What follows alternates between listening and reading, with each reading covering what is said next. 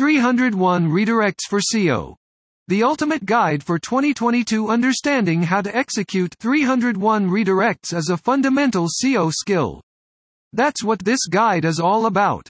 Make sure you read until the end because I'm going to show you two of my favorite 301 redirect tactics that produce massive results. Let's jump in. Free SEO Masterclass. Learn 5 untapped techniques. What are 301 redirects? A 301 redirect is a status code that signals to search engines that a permanent redirect is now in place. What is a 301 redirect search engines like Google will see the 301 status code and will remove the old URLs or domain from the index.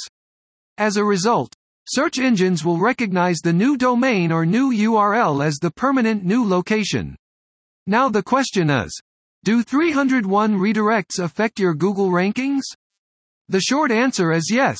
301 redirects can affect your SEO performance positively or negatively from a technical, content, and link building perspective.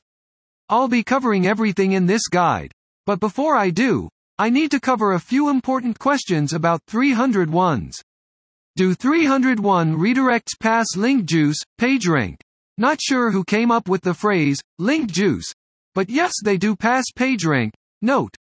Google still uses PageRank, but hasn't updated for the public in many years. According to Gary Illyes, 30x redirects don't lose PageRank anymore.